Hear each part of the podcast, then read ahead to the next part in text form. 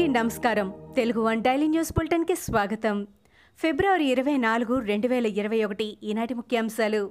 కేంద్ర మాజీ మంత్రి కింజరపు ఎర్రంనాయుడు జయంతి సందర్భంగా తెలుగుదేశం పార్టీ జాతీయ అధ్యక్షుడు మాజీ సీఎం చంద్రబాబు నాయుడు ఘనంగా నివాళులర్పించారు.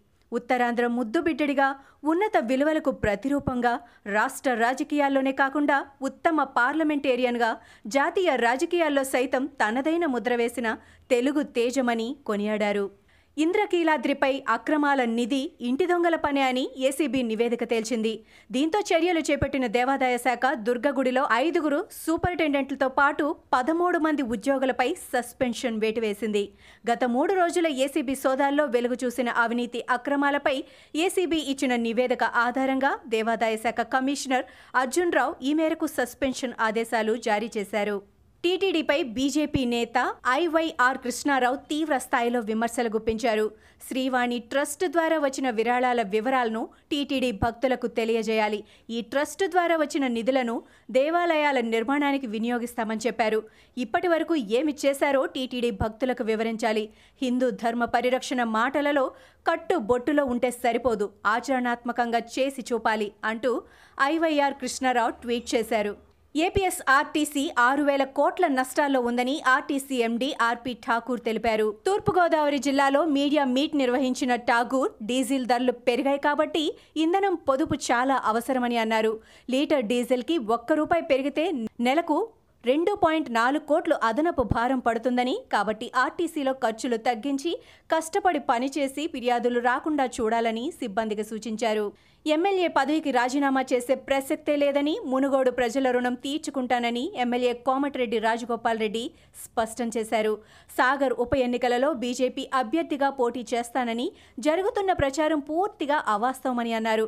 పన్నెండు మంది కాంగ్రెస్ ఎమ్మెల్యేలు టీఆర్ఎస్లో చేరటంతో గతంలో బీజేపీకి అనుకూలంగా మాట్లాడిన విషయం వాస్తవమేనని చెప్పారు రాజగోపాల్ రెడ్డి. కరీంనగర్ జిల్లాలో కరోనా వైరస్ మళ్ళీ పంజా విసురుతోంది.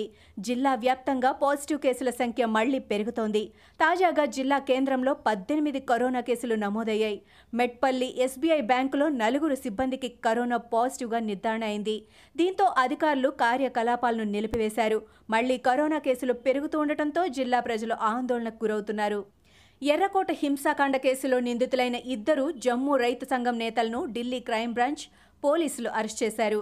కొత్త వ్యవసాయ చట్టాలకు వ్యతిరేకంగా రైతు సంఘాలు చేపట్టిన ట్రాక్టర్ ర్యాలీ సందర్భంగా ఎర్రకోటలో హింసాకాండ చెలరేగింది.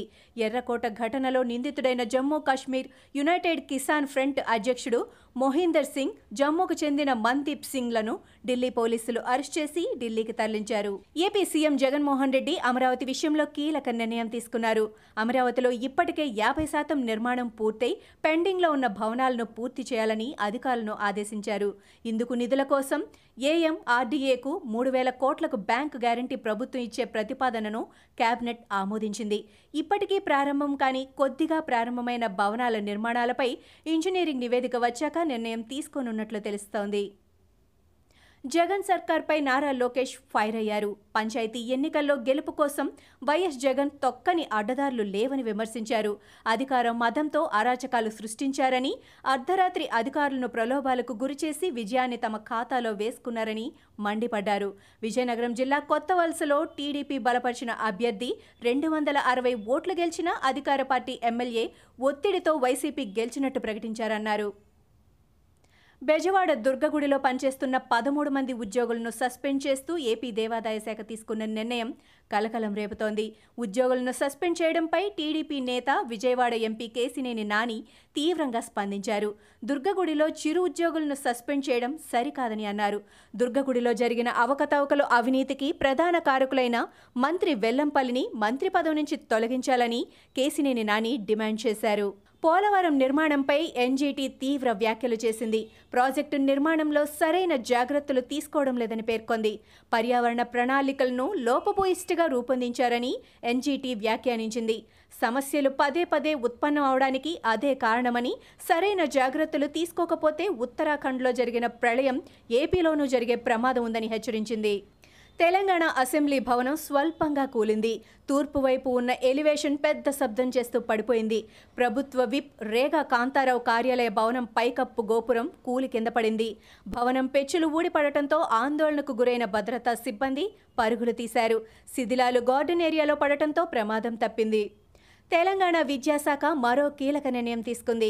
రాష్ట్రంలో ఇప్పటికే ఇంటర్ డిగ్రీ కాలేజీలు ప్రారంభమయ్యాయి. తొమ్మిది పదో తరగతి విద్యార్థులు మాత్రమే స్కూళ్ళకు వెళ్తున్నారు. తాజాగా ఆరు నుంచి ఎనిమిదో తరగతులను ప్రారంభించాలని సీఎం కేసీఆర్ ఆదేశించారు.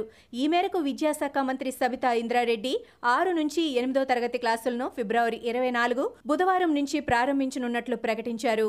ఉగ్రవాదం మానవాళికి పెను ముప్పు అని ఐక్యరాజ్య సమితి మానవ హక్కుల మండలిలో భారత్ స్పష్టం చేసింది. ఉగ్రవాదం ఎన్నటికీ సమర్థనీయం కాదని గట్టిగా తెలిపింది. మానవాళి ఎదుర్కొంటున్న అత్యంత తీవ్రమైన ముప్పుల్లో ఒకటిగా ఉగ్రవాదం కొనసాగుతోందని పేర్కొంది. యుఎన్హెచ్ఆర్సీ నలభై ఆరో సమావేశంలో విదేశాంగ మంత్రి ఎస్ జైశంకర్ మాట్లాడుతూ ఉగ్రవాదంపై భారత్ వైఖరిని వివరించారు. నక్సల్ భారీ దాడి కుట్రను సరిహద్దు భద్రతా సిబ్బంది జవాన్లు మంగళవారం నాడు భగ్నం చేశారు. ఒడిశాలోని మల్కాన్గిరి జిల్లా జోదమాబ పోలీస్ స్టేషన్ పరిధిలోకి వచ్చే కడలి బాంద్ అడవుల్లో నక్సల్ దాచి ఉంచిన పేలుడు పదార్థాలను స్వాధీనం చేసుకున్నట్టు బీఎస్ఎఫ్ అధికారులు తెలిపారు. రోజువారీ గాలింపు చర్యల్లో భాగంగా కడలి బాంద అడవుల్లో పెద్ద ఎత్తున పేలుడు పదార్థాలను కనుగొన్నామని చెప్పారు. ఇవి ఈనాటి ముఖ్యాంశాలు. మరికొన్ని ముఖ్యాంశాలతో మళ్ళీ రేపు కలుద్దాం. ఈ షోని క్రమం తప్పకుండా వినాలనుకుంటే మీరు ఈ షో వింటున్న ప్లాట్ఫామ్లో కానీ లేదా Google podcast Apple podcast Gaana మరియు ఏ ఇతర పాడ్కాస్ట్ యాప్లోనైనా సెర్చ్ చేసి సబ్స్క్రైబ్ అవ్వండి. కొత్త ఎపిసోడ్ వచ్చినప్పుడు మీకు అప్డేట్ వస్తుంది. అంతవరకు సెలవు. నమస్కారం.